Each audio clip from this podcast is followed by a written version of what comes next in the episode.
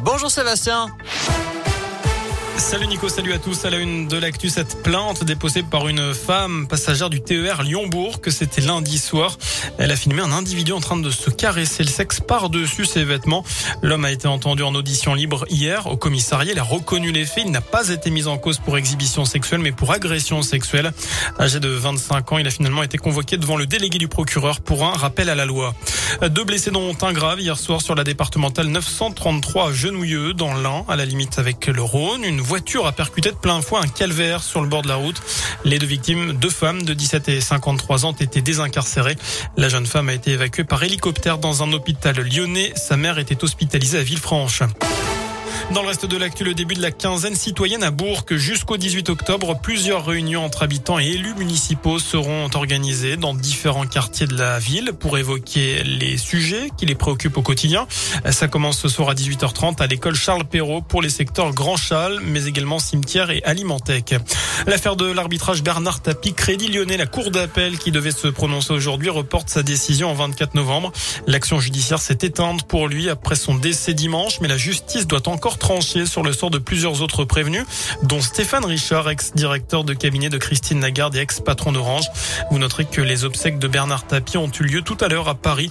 L'homme d'affaires, ancien patron de l'OM et éphémère ministre de la ville sous Mitterrand serait inhumé à Marseille. Une chapelle ardente sera ouverte demain au Vélodrome.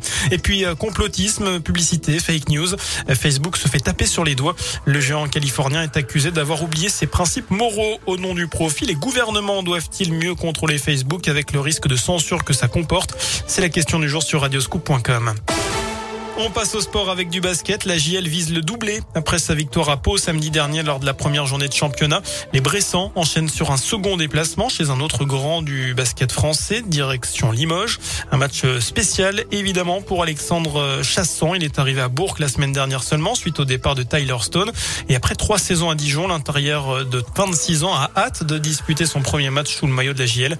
Et Radio Scoop lui a demandé ses qualités et ses défauts pour mieux le connaître avant ses grands débuts. Mes qualités, euh, on va dire que je suis un joueur euh, rugueux euh, qui, lâche, qui lâche rien. J'ai une, une, bonne défense, je pense. Et en attaque, j'ai un shoot extérieur assez fiable et je peux finir près du cercle. Et voilà, j'ai un bon jeu de passe. Euh, mes défauts, je suis euh, moins athlétique, on va dire, que, que, les autres intérieurs du championnat, euh, principalement. Et donc, je pense que c'est le plus gros défaut, du coup, qui se ressent, que ce soit en défense ou en attaque, le manque de, voilà, de verticalité ou de vitesse. Et donc, c'est mon défaut principal. Voilà, on découvrira mieux Alexandre Chasson ce soir sur le parquet Limoges, Gielbourg, coup d'envoi du match à 20h, un match à suivre en direct et en intégralité sur la web radio Gielbourg sur radioscoop.com. Merci.